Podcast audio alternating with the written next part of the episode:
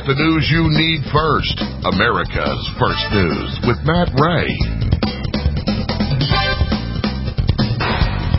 Good Friday morning. America's First News continues on this uh, 11th day of January. AFN Health.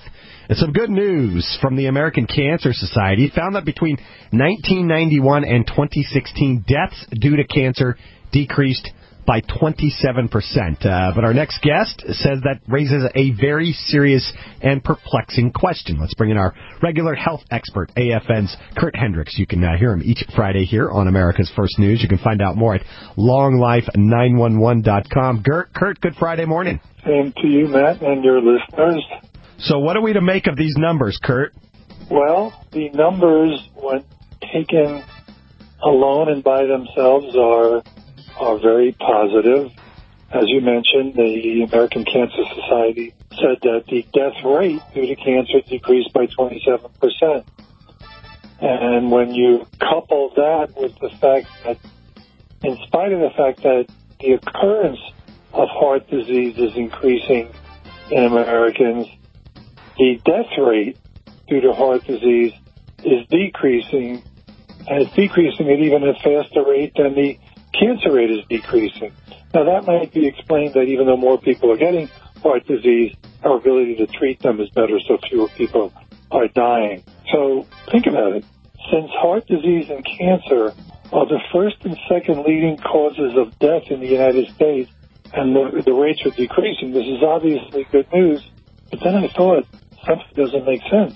I asked myself a very perplexing question.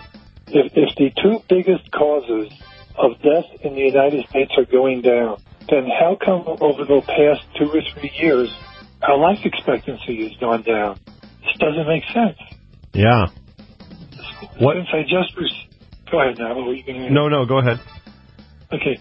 Since I just received this cancer information yesterday, I haven't really had all the time I need to analyze these conflicting facts, and um, so I will be doing a second show on the topic uh, next week. And today's show actually winds up with a very unsettling question instead of an answer. But here's what I've come up with for the time being. The explanation being offered to explain this discrepancy almost raises as many questions in my mind as it answers. And it really doesn't sit quite right with me at this point. But I'll discuss what the authorities are saying. And next week, after some analysis, tell you if I think their explanation holds water.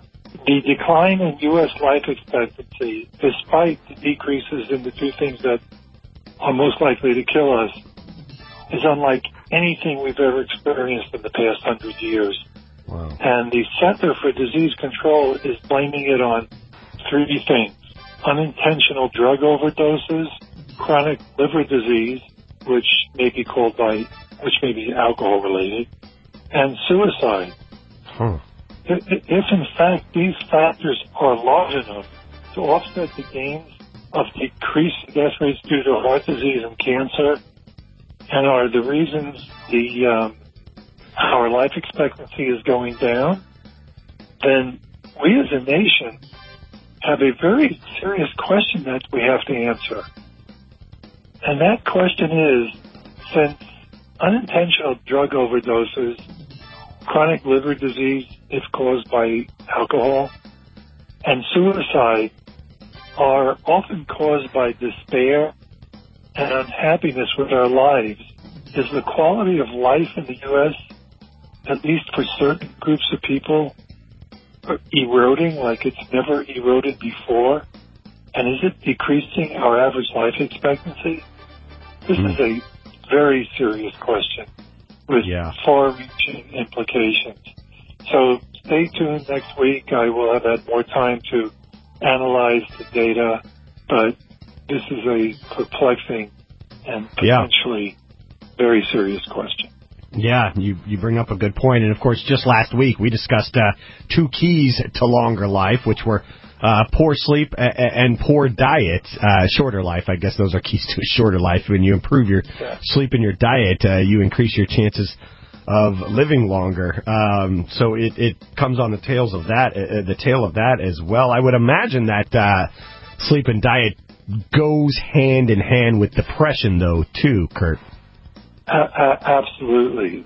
Yes, and that's a really good point. It's been shown in many studies that certain foods can increase depression and others can decrease it, like uh, fish and uh, essential fatty acids, and sleep for sure. So this, this, this good news is good news, but um, why it doesn't result in a net increase in our life expectancy is a huge question, and I'll have more on the subject next week.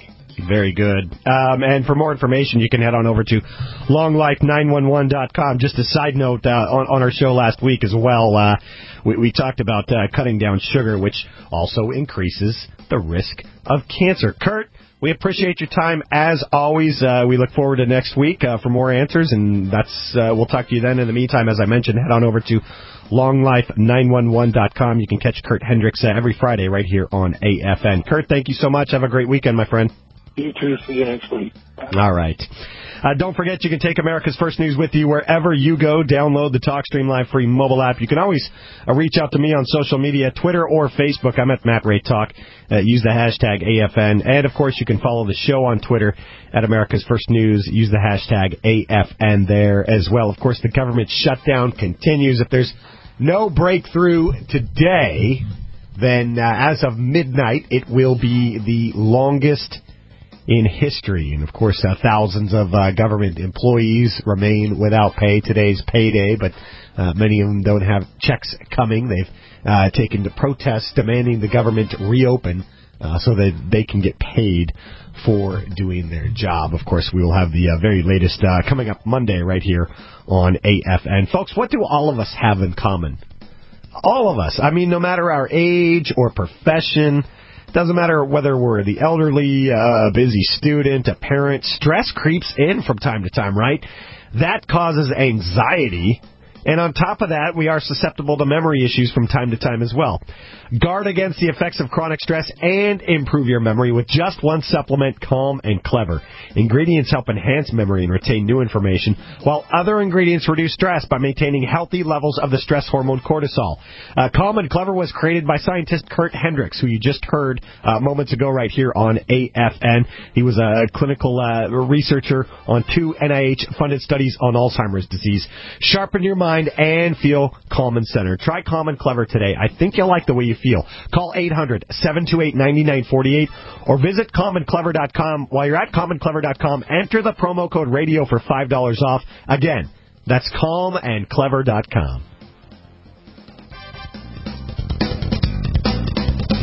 All the news you need. America's First News. We'll be right back.